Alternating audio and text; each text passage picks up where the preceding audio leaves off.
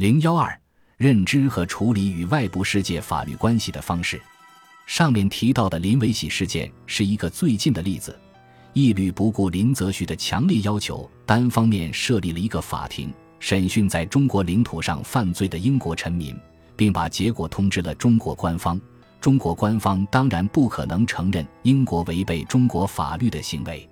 林则徐对义律拒不交出凶手的理由，英王不许和行为反驳说，该国向有定例，如赴何国贸易，即照何国法度杀人偿命，中外所同。但犯罪若在一国地方，自听一国办理；而在天朝地方，岂得不交官现审办？明明查有凶疑，私押在船，若违抗不交，是始终必逆罪人，即与罪人同罪。这里林则徐对义律的驳斥，既有中英两国的法律根据，也有国际法的根据。但英国最终以武力强迫中国接受其治外法权，并把它维持到二十世纪初。要求拒绝也是中国行使司法管辖权的合法行为。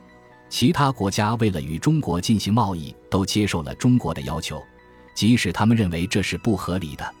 拒绝的要求显然与禁止鸦片这一非法贸易密切相关。按照清代的法律，鸦片贸易是被明文禁止的。林则徐在《市域外商诉缴鸦片烟土四条稿》中，当然要强调鸦片贸易的非法性。闻而国禁，人吸食鸦片者处死，是明知鸦片之害人也。若禁食而不禁卖，殊非术道；若禁卖而仍偷卖，是为玩法。况天朝贩卖之禁，本比吸食为尤重。此外，林则徐还提出了作为自然法的天理、作为利害关系的人情和作为趋向的事实等义正辞严的理由，证明帝国收缴鸦片的合理性。如他在《首条论天理应素角》中说：“尔则图私而专利，人则破产以枪声。天道好还，能无报应乎？即今缴出，或可忏悔消殃；否则恶愈深而孽愈重。我大皇帝威德同天，今圣意要绝鸦片，是即天意要绝鸦片也。天之所厌，谁能为之？凡有不循法度者，或回国而遭重谴。”或未回而服明珠，各国新闻纸中皆有记载。天朝之不可为如是，尔等可不临惧乎？在此，林则徐还运用了神秘的因果报应论，并举出绿劳碑等人的死作为天命不可违的例证。英国拒绝拒绝，不仅是因为认为拒绝这一苛刻的方式不能接受，而且还因为要设法继续维护对华鸦片贸易。在此。英国也表现了自相矛盾的立场。按照英国一方面的声称，他承认鸦片贸易的非法性，表示愿接受中国有关禁止鸦片贸易的法律。如伦敦东印度与中国协会在致巴麦尊的信中声明：“我们并没有意思主张这项贸易还应当不顾中国政府的正式抗议继续进行。我们承认，假使中国方面还坚持禁止鸦片的输入。”以后对华贸易的英国商人，便应当对于这项货物遵守中国的法律，不得要求英政府保护违法商人。鸦片商人便应当由中国方面依法处理，不得请求英政府出面干涉，并表白说，如果这项贸易不能变成合法的，而商人还继续进行，责任就由商人自己承担。作为外相的巴麦尊在给义律的训令中。看上去也非常通情达理的承认中国有权确定他的一切商务关系。不列颠政府承认每个不受条约约束的独立国家都有权按照自己的意愿去管制他的人民和外国人的商务关系，随意允许或禁止经营任何本国工农物产或外国进口货，对进出口货征收他认为适当的海关关税，并制定适合于国境以内的商务规章。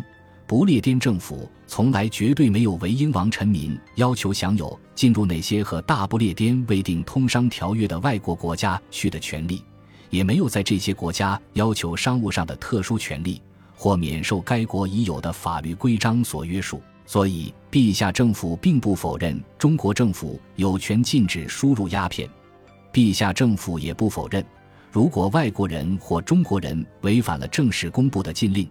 携带鸦片进入帝国疆土以内，中国有权将其拘获并予以没收。据此，即使是已经把贸易自由作为信条的英国，也没有以此为理由宣称对华鸦片贸易的合法性及中国禁止鸦片贸易的非法性。然而，按照英国另一方面的声称，他有强词夺理地为其非法鸦片贸易进行辩护，如认为中国禁止鸦片贸易的法律已经变成了形式化的句文。事实上，这种贸易一直在官方的眼皮底下被默认地进行着。帝国事先又不经通知就突然对外国商人采取严厉的措施。说到底，英国是不甘心中国政府焚烧鸦片的。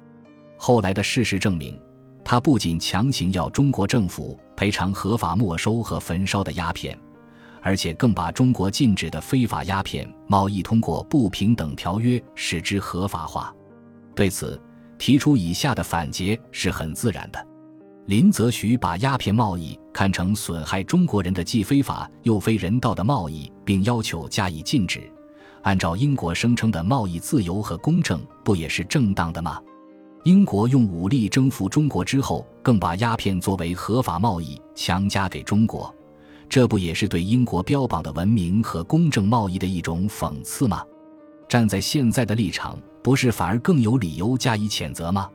可以设想一下，如果现在有谁试图把贩毒变成一项合法的贸易，人们将做出什么反应呢？总之，无论站在什么立场和按照何时的标准，英国都是不光彩的。如同我们前面谈到的，在中国与外部世界的交涉中，中国一直具有严中外之大方的思维方式。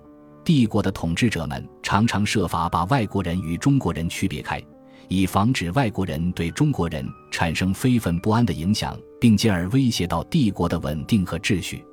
帝国把外国人的居住地限制在澳门，把贸易场所限制在广州，还一直禁止中国人出海与外国人进行贸易。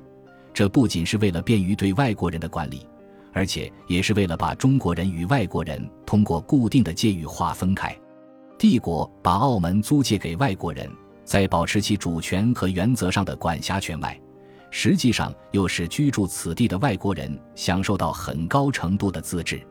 这也体现了帝国对外部世界所抱有的少事或相安无事的思维方式。苏东坡早就说过：“夷狄不可以中国之治治之，譬若禽兽然，求其大治，必至于大乱。先王知其然，是故以不治治之；治之以不治者。”乃所以深治之也。同样，出于维持已有的文明体系、秩序和权力的目的，帝国又制定了许多对洋人的防范性、限制性条规，并不时重申。可以举出的，如1759年乾隆批准的防范外夷规条，由两广总督李世尧主持；1809年嘉庆批准的民夷交易章程，由两广总督百灵。粤海关监督常贤主持，一八三五年道光批准的防夷八条章程，由两广总督卢坤主持等。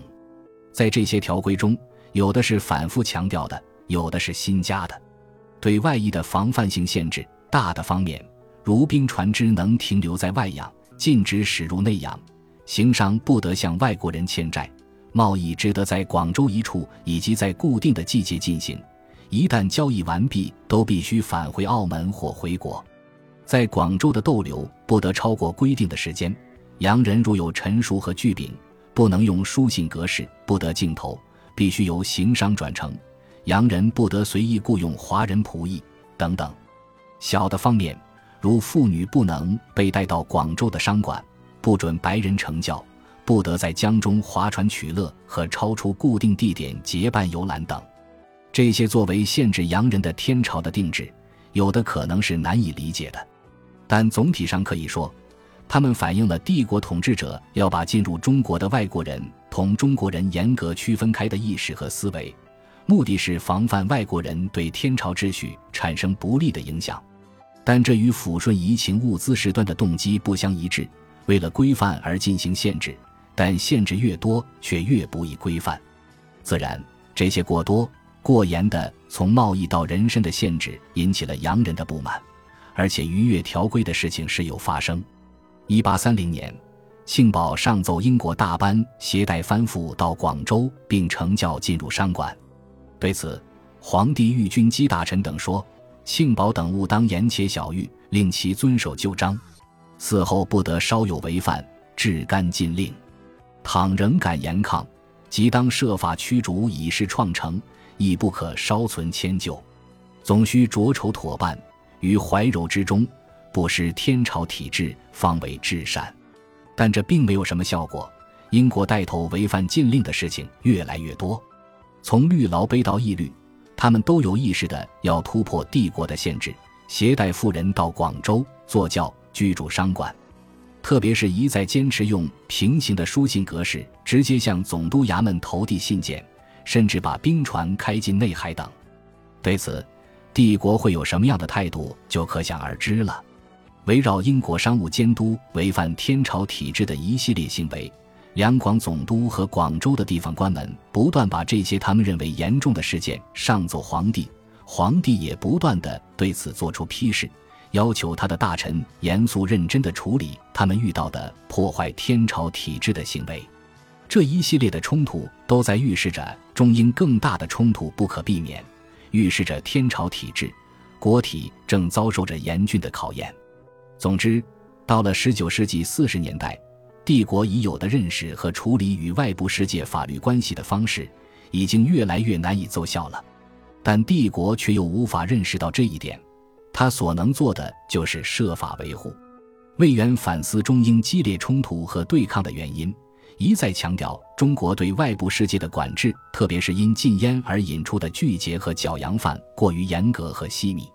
他指出。按照春秋的大义，对内部治理要详，对外部治理要简略。魏源还以律例中蒙古化外人犯杀人罪准许罚牛抵偿为根据，说明对外国人亦应采取不同于对中国人的惩罚原则。问题是，在即使是不合理的法律得到改变之前，人们是否有义务仍然遵守法律？换言之，人们是否能以不合理为由而不遵守法律？实际上，英国就是以此来逾越中国法律的。